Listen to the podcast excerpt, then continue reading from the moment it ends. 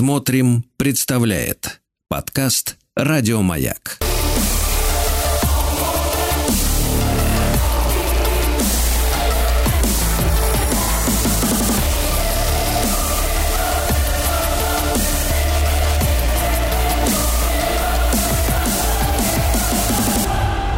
Обратная сторона музыки.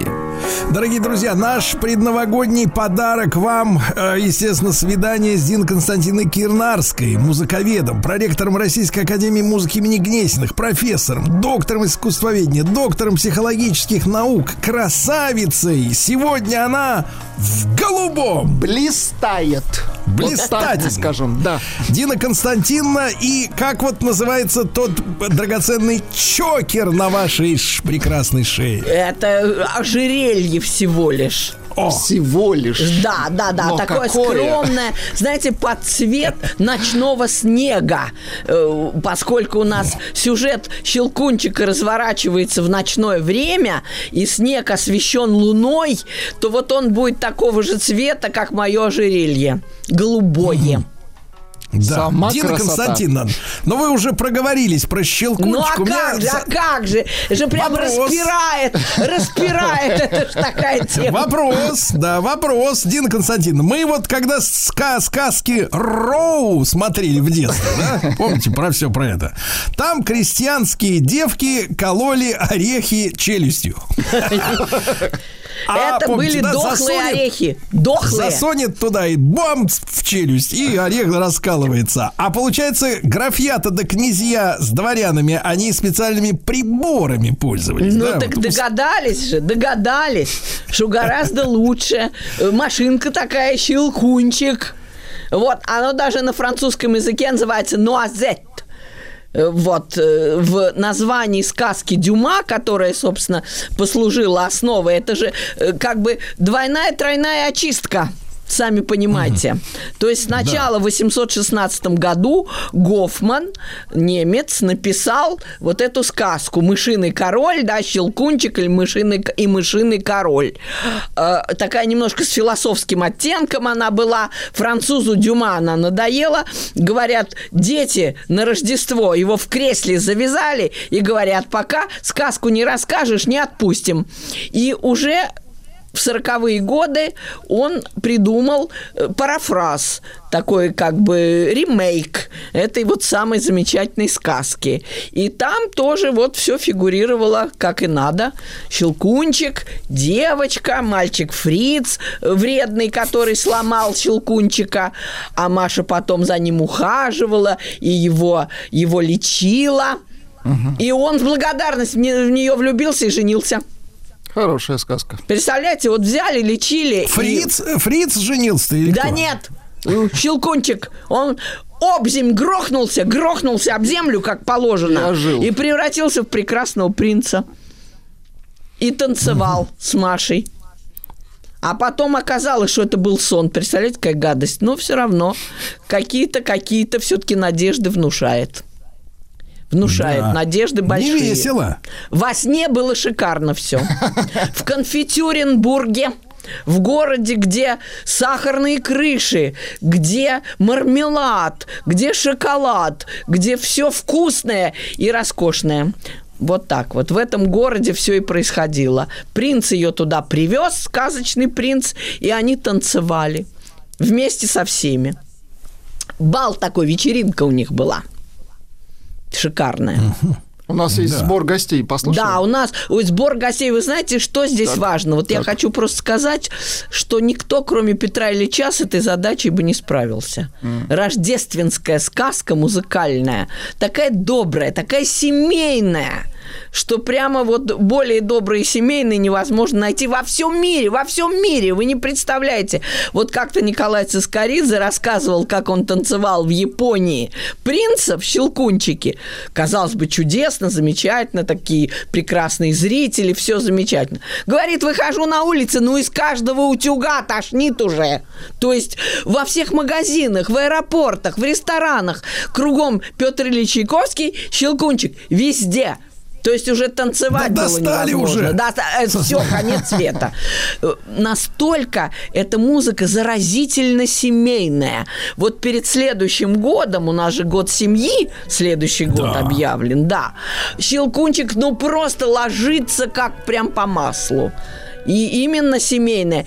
Так вот, секрет в чем? Вот сбор гостей, давайте послушаем, и мы потом прокомментируем. Значит, все собираются.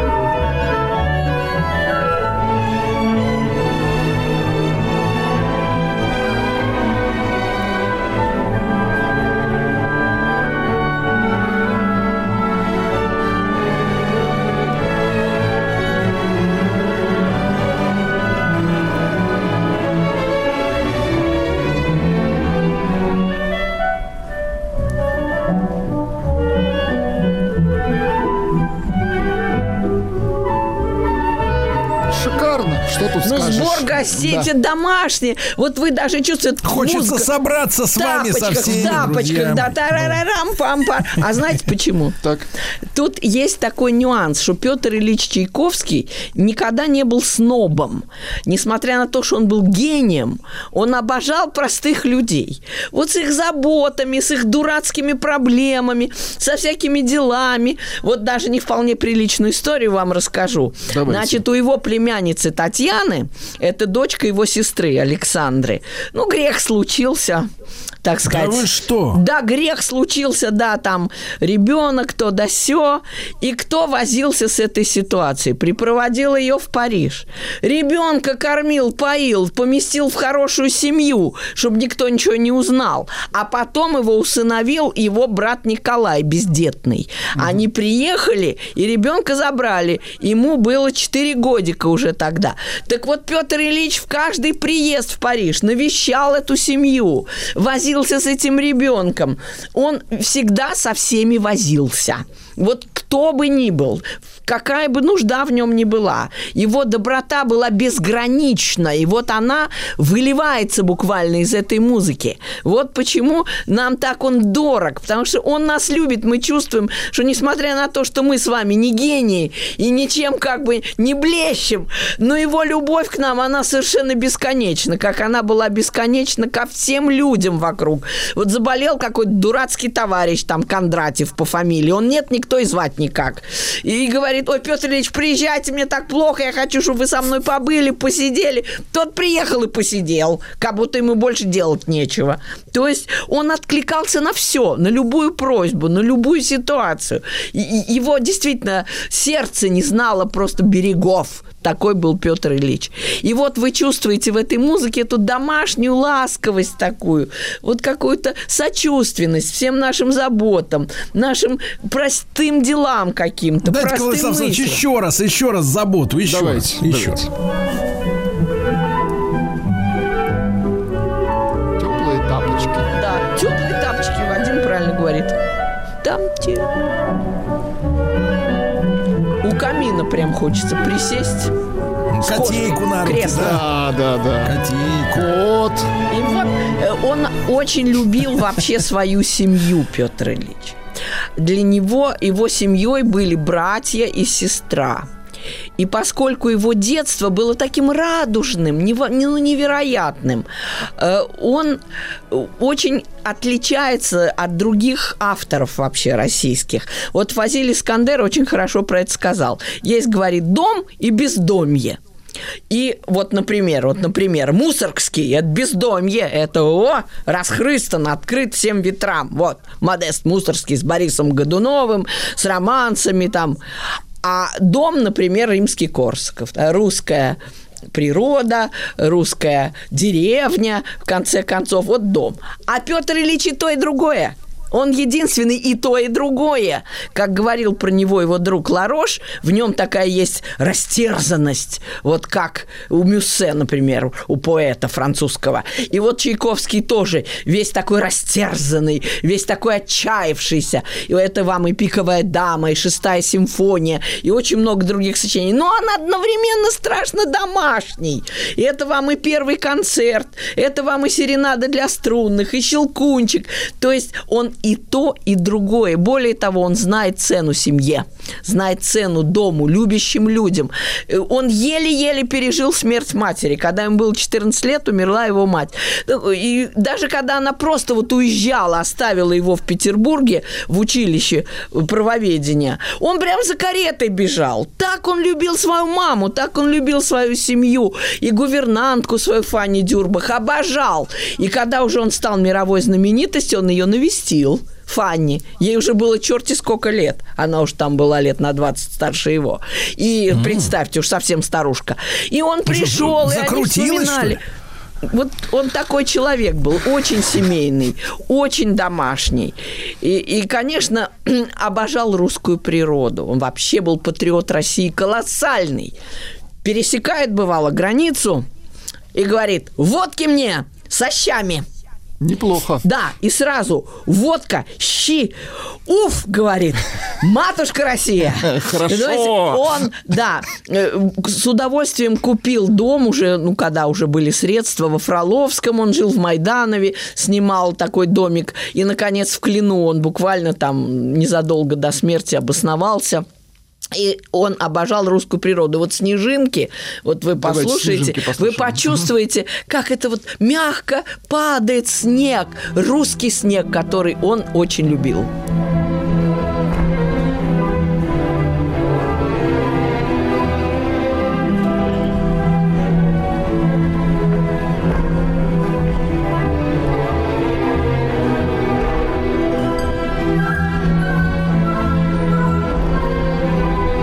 Мешают, которые танцуют, они слишком хлопают ногами. Но все равно видно, падает. Вот он так красиво, подражать. Надо им стельки от кроссовок дать. Прям реально кружится. Кружится вот снег, да. Абсолютно. Он прям вот слышит эту природу, эту русскую природу. Не зря он автор еще и времен года и всего, что относится к русской природе. И вот это все вписано, несмотря на то, что сюжет якобы европейский, все это вписано вот в этот снег, в эту русскую природу.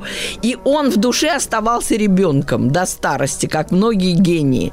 И он очень вообще любил детей, детство.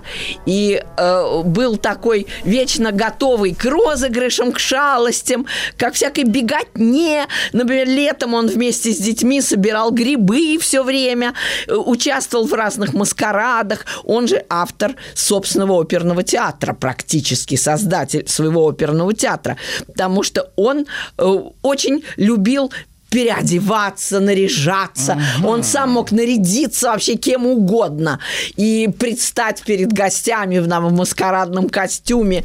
И вот эта вот детская жажда игры, она в нем жила все время. Дин Константин, это приличные вечеринки, да? Там? Ну, как, да не, ну там не, никаких, да о чем вы, нет, это все одеты в плащи, с маской, маска, да, все как надо.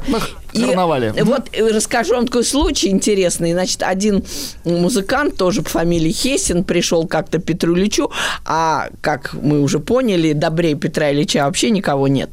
И тот говорит: ну, послушайте мои произведения, ну, давайте. Тот говорит: вот я симфонию сочинил, хорошо, ну, играйте. Тот, значит, начал играть свою дурацкую симфонию.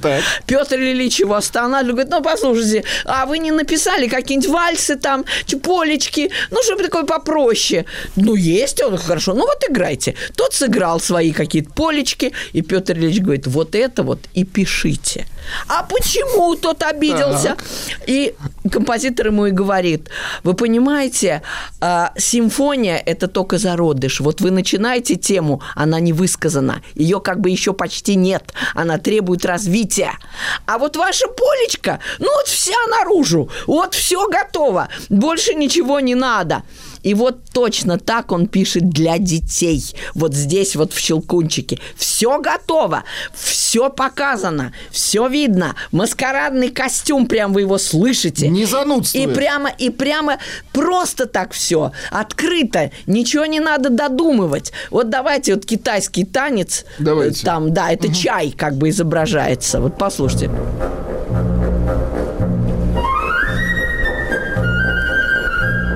Закипает. Бульк, бульк.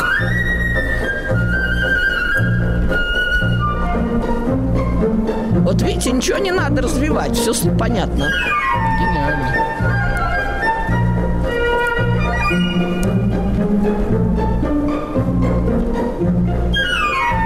Или вот пастушков, давайте прям сразу 2 минуточки, танец секундочки. Пастушков. Танец вот пастушков тоже.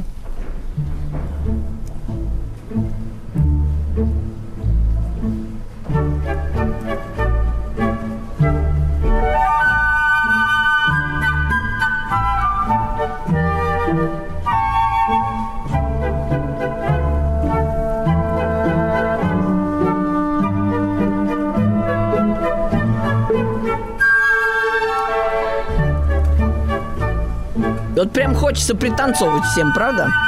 Какой-то Моцарт. Ну, как бы даже, да. Что значит какой-то? Что значит какой-то, да.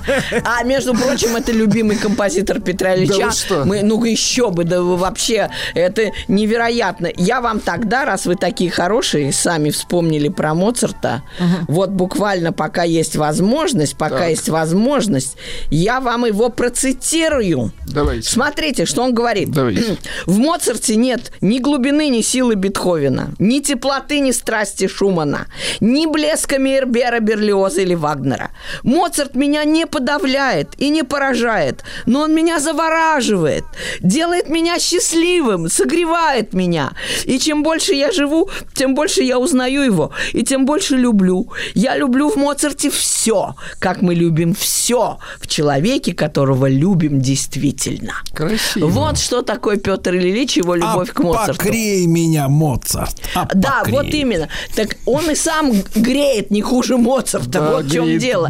Вот это вот его теплота, вот это его домашность, вот это вот его семейность, вот это все прямо выливается в его музыке колоссально. Вы это чувствуете? Вот даже если последний вальс мы посмотрим, он не самый хитовый, но он именно такой вот семейный.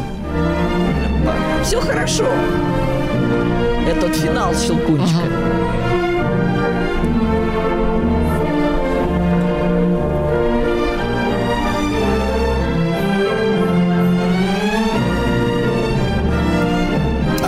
Гостей уже говорит: эх, я бы сейчас щец бы, наверное. Ну, запросто, да? С водочкой, да, запросто. И вот это вот, понимаете, доброта, семейственность какая-то хорошая такая, очень добрая, действительно. Она прям вот сочится из каждой. Вот, Дин Константин, то есть надо в ЗАГСах Чайковского ставить. Конечно, Щелкунчик. Ну, кстати, чтоб да. Чтобы все знали, вот этот вальс, например, или что-то другое. То есть вы сразу почувствуете вот эту моцартовскую ласковость. Моцарт был такой же, как Чайковский. Они дико похожи. И мужчинам как-то просто полегче, как обезболивающие. Они безумно похожи. Безумно. Да. Вот Моцарт, помните, мы как-то даже говорили, ему говорили: давай поедем в тур гастрольный. Ну, сам понимаешь, денег нет, ну, подыграй, ну, нужен концертмейстер. И великий композитор в роли аккомпаниатора плетется за каким-нибудь кларнетистом и ему помогает. Потому что его доброта не знает границ. И вот это все Чайковский почувствовал. Это брат по духу. Это его, можно сказать, альтер-эго своего рода. Ну, может быть, в прошлом столетии, что называется. И вот эта моцартовская любовь, она просто обнимает вас. Почему, собственно, Щелкунчик так популярен? Потому что эту любовь, эту семейную какую-то атмосферу вы чувствуете в каждой ноте. То, чего каждый жаждет, к чему каждый стремится. И вот у него было любимое место, это дом его сестры в Каменке. Это, собственно, была его семья. Не зря он с этой Татьяной возился, с которой грех случился. Про грех расскажу интересную штуку. Этот ребенок, значит, надо было пересечь границу вместе с его новой приемной матерью, женой брата Чайковского. А его фамилия Чайковский, кстати, была всю жизнь. Он родился в 1983 году и умер в 1946 только, этот ребенок. Так вот, он вдруг запел Марсельезу прямо на границе. Жандарм обалдел. Говорит, ну вообще, ну такие таланты. Ладно, проезжайте в Россию. Да, раз вы такие. А почему он такой талантливый? Он же внучатый племянник Петра Ильича Чайковского. У него же таланты, гены, можно сказать, врожденные, да. И вот он таким образом прорвался в Россию, этот ребенок, и воспитывался в семье Николая Чайковского, воспитывался практически вот в семье Петра Ильича. Причем он ведь настолько любил детей, что в Майданове, где он жил, он за свои деньги построил школу. И эта школа до самой его смерти за его деньги работала. То есть это был человек, который щедро разбрасывал все свои ресурсы, делился ими буквально со всеми. И вот он эту школу обихаживал, следил за тем, чтобы был ремонт, чтобы были учителя, чтобы все, вот, казалось бы, ну, он так занят, ему только до этого. А тем не менее, и вот он настолько любил своих племянников, свою сестру Александру. Дина Константиновна, вы так всегда вот страстно, пассионарно рассказываете, особенно сегодня, о Петре Ильиче Чайковском в преддверии наступления года семьи. Как это замечательно! Прекрасно.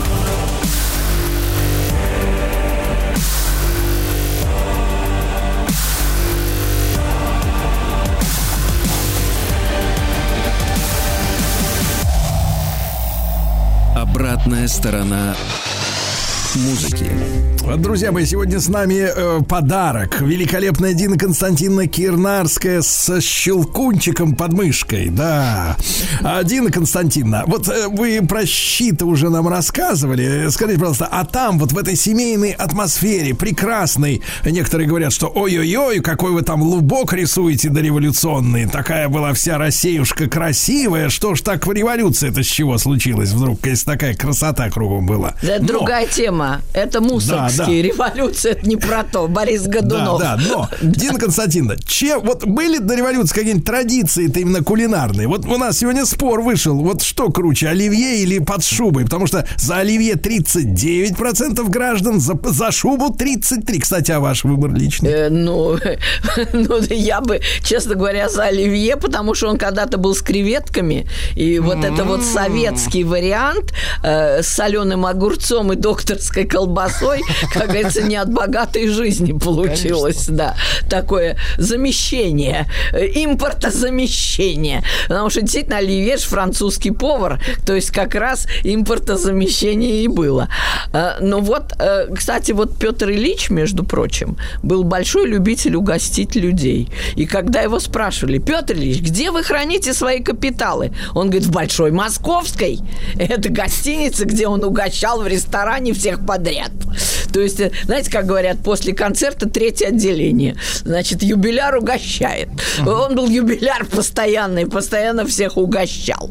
И он заботился обо всех. Вот, например, у оркестрантов была зарплата меньше, чем у певцов. И он говорит: ой, какой непорядок! Вступился в борьбу, вступился вот за оркестрантов, как же так? Вот надо, чтобы они тоже лучше жили и больше получали.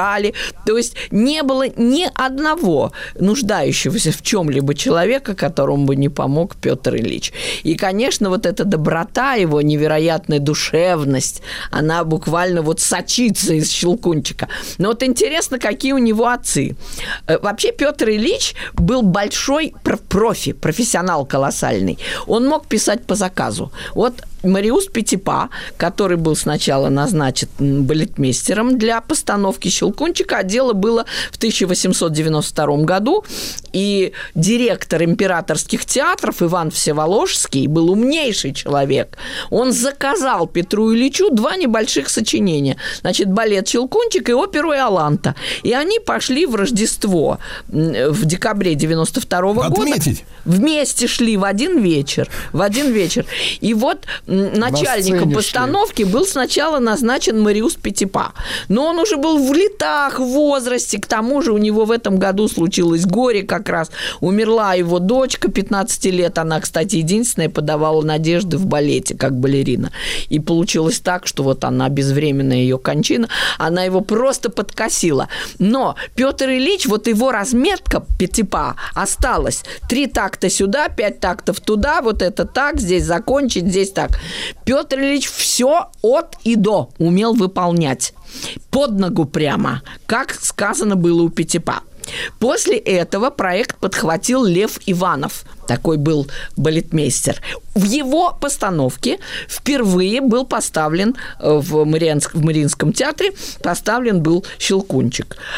Но эта постановка продержалась некоторое время, и уже в советское время стал балетмейстером Федор Лопухов. Причем Федор Лопухов хотел приблизить это дело к жизни, так сказать. И чуть ли не навоз, пардон, был на сцене. То есть все натурально. Хотите лошадей? Вот вам навоз. Вот такая была постановка в советские годы. Потом в 30-е годы подхватил Василий Вайнонен. Это уже сейчас считается классическая постановка, потому что еще были живы люди, которые помнили первый «Щелкунчик» Льва Иванова. И вот они передали это по наследству своего рода. И вот сейчас мы смотрим в двух вариантах. В Петербурге часто очень ставится Вайнонен, постановка Вайнонена, и она именно идет и в Вагановке. Ребята танцуют эту постановку Вайнонена. И есть постановка Юрия Григоровича. Она шла в Большом довольно долго. Васильев танцевал в этой постановке, и Цискаридзе тоже. То есть вот такие есть две базовые постановки. Так что видите, сколько отцов. Гофман, Дюма, Петипа, Иванов, Всеволожский, Чайковский. Коллективный труд. Целая группа, да. И все мужчины. Ребята, как балетмейстеров женщин мы узнаем очень мало, если даже и знаем. А вот большущий трудяга был Петр Ильич. Вот однажды художник Игорь Грабарь посчастливилось парню, и он провожал Петра Ильича из очередных гостей. И оставил воспоминания, что сказал Петр Ильич. Грабарь его спрашивает, а как вот вы пишете, что вообще происходит? Наверное, вдохновение вас ведет за собой. А Петр Ильич говорит, что подобного? Вот цитата. «Я каждое утро сажусь за работу и пишу. Если из этого ничего не получается сегодня, я завтра сажусь за ту же работу снова. Так я пишу. День, два, 10 дней, не отчаиваясь. Если все еще ничего не выходит, а на 11-й день, глядишь, что-нибудь путное и выйдет. Вот. Упорной работой, нечеловеческим напряжением воли вы всегда добьетесь своего». Петр Ильич говорит, всегда добьетесь своего. «И вам все удастся больше и лучше, чем гениальным лодырем». И вот ему задает вопрос Грабарь. «Значит, бездарных людей вовсе нет?» А Петр Ильич отвечает. «Во всяком случае, гораздо меньше, чем принято думать. Но зато очень много людей, не желающих и не умеющих работать». Очень вот видите, к Новому году-то какое пожелание Петра Ильича. Работайте, все получится, все будет. И он в Каменке даже летом, просто не переставая писал, работал все время. Даже когда он ехал в Америку, а ведь именно Петр Ильич открыл Карнеги-холл, знаменитый в Нью-Йорке, Петр Ильич Чайковский, по дороге писал. Даже и в качку, в любую погоду. Вот что он такое. И, конечно, вот этот дом в Каменке, он был тоже семейный дом его сестры Александры. Он был для него действительно родным домом. И когда она умерла буквально незадолго до «Щелкунчика», где-то в 91 году, Петр Ильич был в Париже. Ему даже не сообщали, скрывали. Настолько он любил свою сестру и ее семью, и вообще все это очень-очень ценил.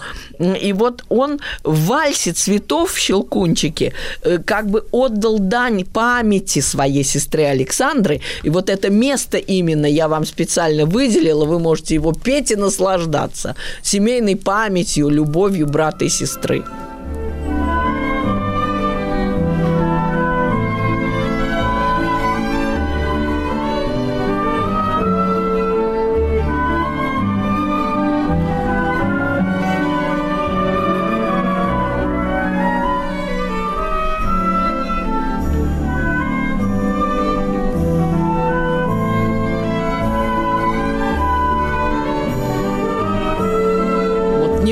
Сейчас будет признание.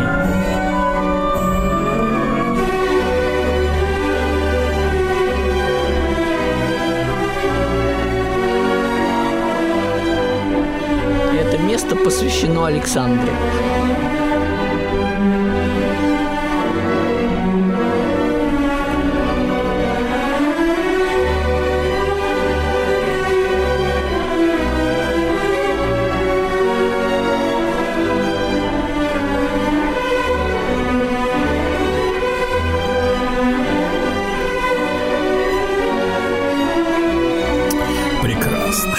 Шикарно, чувствуешь, да, как вот от всей души. Вот мы сейчас тут с Вадимом говорили, действительно, Моцарт и Чайковский оба потрясающие мелодисты. Угу. И у них обоих, у каждого, есть свой оперный театр, собственно, да, оперный театр.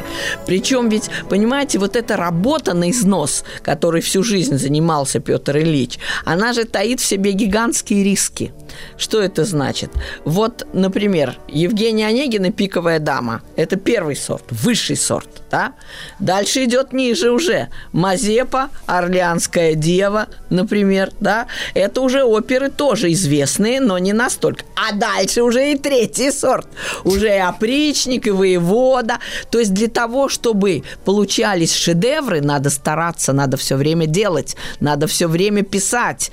И вот он входит в группу, знаете, таких композиторов, о которых еще Архилох, древнегреческий философ, говорил, что есть люди, которые, как еж, они знают одну большую вещь. А есть люди, которые, как лиса, они знают много разных вещей.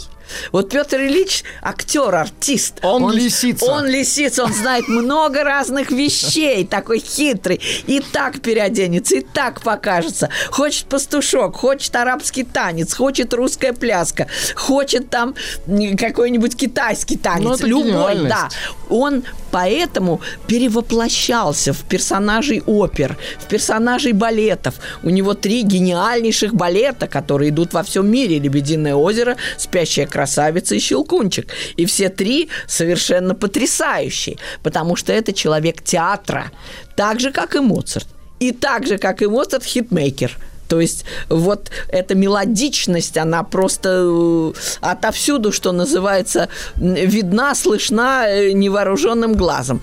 И вот когда он работал, ну, с кем бы то ни было, есть вот его опера известная «Чародейка», он ее написал на либретто Шпажинского. А Шпажинский, как и многие молодые люди, разошелся с женой. Значит, так, была у него жена Юлия. Так. Эта жена к жалостливому Петру Ильичу обратилась за советом. Ну, что мне теперь делать? Меня муж бросил. Где мне столоваться? Он говорит, вы можете быть писательницей. О. У вас есть способности. Она начала писать, старается. Посылает все свои писюльки Петру Ильичу, как будто ему делать нечего. И он редактирует терпеливо. А он в топку их, да? Нет, он читает с карандашом, терпеливо редактирует, отсылает ей свои поправки. Вы знаете, сколько он написал ей? 80 писем. 80, потому что, да, несмотря на то, что он так много работал, он успевал помогать абсолютно всем. Сердобольный. Невероятно. И, так я вот и хочу объяснить, обратить наше внимание на то, что вот эта его мелодичность, эта сердечность, она буквально вот видна из каждой ноты, потому что она была действительно необъятна. И плюс артистизм колоссальный. Вот он лиса, которая знает много разных вещей. И у него, можно сказать, за пазухой целый огромный оперный театр. Там 10 опер, и тут тебе и «Черевички», и «Чародейка», и все что угодно, и Евгений Онегин, и как хотите. То есть выбирай на вкус. И историческая опера «Орлеанская дева» и «Мазепа», и лирическая «Евгений Онегин», и трагическая «Пиковая дама». Все, что хотите. И вот такой умилительный «Щелкунчик». Да. Вот не стоит удивляться. Вот вы поняли, так, Вадим, да, что вам сейчас говорят? Да, Сережа, вот понял.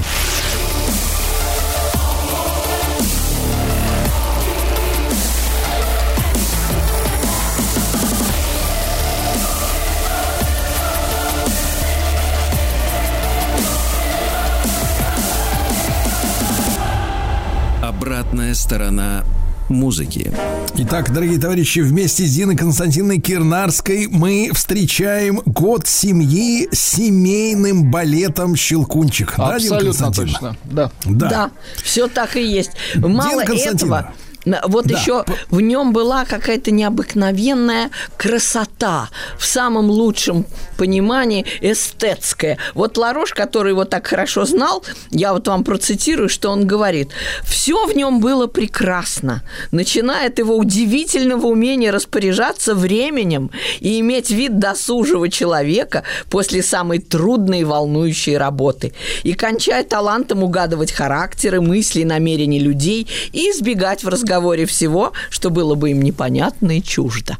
Вы знаете, было две такие группировки. «Могучая кучка», это мы знаем, это петербуржцы, Римский-Корсаков, Мусоргский, Бородин, Кюи и Балакирев. И один Чайковский, прям столб такой, москвич. И вот, когда он туда приезжал, они прям все поражались. Говорят, боже мой, Петр Ильич, такой светский человек.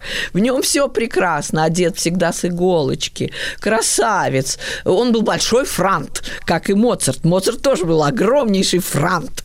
Ну, поскольку он бывал в приличных домах, то известно, что Моцарт даже шил такой камзольчик с золотыми пуговичками настоящими и очень этим кичился. А это от чего? От любви к красоте. Петр Ильич тоже такой был. Когда у него появились деньги, мадам фон Мек ему помогла, причем она ему начала помогать только с 1978 года, примерно уже после того, как он стал автором Евгения Онегина. То есть это не с самого начала. И у него появились какие-то средства. Как поедет в Париж в магазин сразу? И, значит, новый сюртук, новое пальто, золотые новый пуговицы, цилиндр, да. А чем его не устраивала фабрика-большевичка? Росфронт. Как-то грубовато, топорно как-то выглядело. И вот эта вот тяга к красоте, она тоже видна в каждой ноте Щелкунчика. Вот если вы сравните даже того же Мусоргского, вот есть люди правдисты и красотисты. Вот правдисты, которые, как Мусоргский, хочу, чтобы... Это Доргомышский еще говорил, но Мусоргский подхватил. Хочу, чтобы звук прямо выражал слово. Хочу правды. Как в жизни. Правды хочу. И навоз на сцене. Да, Чайковский тоже хотел правды, но все-таки не нарушая красоту. Не нарушая красоты. Это тоже вот такое моцартианство. Вот он настоящий моцартианец в душе. И вот эта красота, она буквально в каждой мелодии, в каждом повороте, как и в нем самом, так же и в его музыке, это разливается бесконечная красота. И вот любовь – это тоже красота. И вот как он ее описывает в «Щелкунчике», это знаменитое «Па-де-де», прям сначала возьмем. Давайте. И обратите внимание, это просто гамма. Вот спойте, это гамма. То есть он даже не придумал. Из всего. До него придумал. Это гамма, да. Но сейчас будет минорная гамма.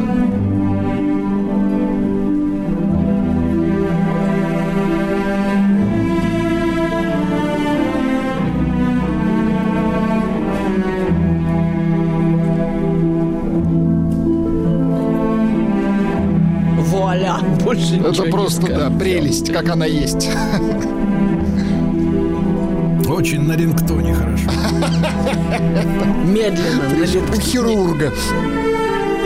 Знаешь, когда не хочешь подходить к телефону, надо всегда красивую мелодию засовывать туда, чтобы слушать. И чтобы нравилось, да, но не поднимать трубку.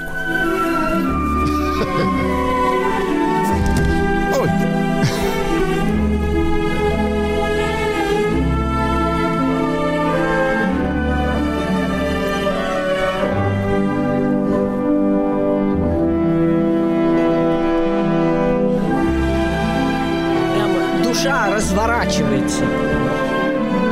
Такое ПДД роскошное.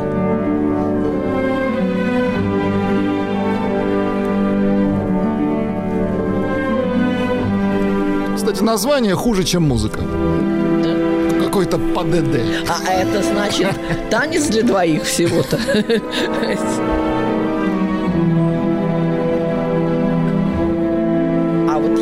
Возьмем продолжение. Это ПДД, это же очень большая сцена. Вот там продолжение отмотать где-то примерно 33 минуты, 33 секунды. У нас есть финал ПДД. Да, второй. Сейчас будет прям до боли доходит. То есть он очень хорошо понимал, что такое любовь и какие страсти тут бушуют. Даже в «Щелкунчике» они есть. Уж детская вещь все равно.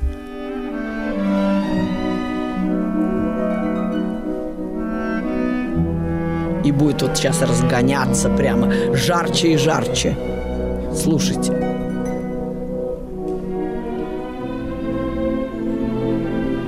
Это какой-то саспенс. В минор пошел.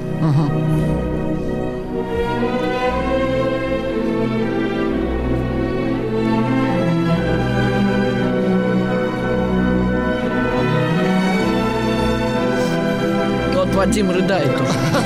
На разрыв. Да. Тут поддержка будет в балете.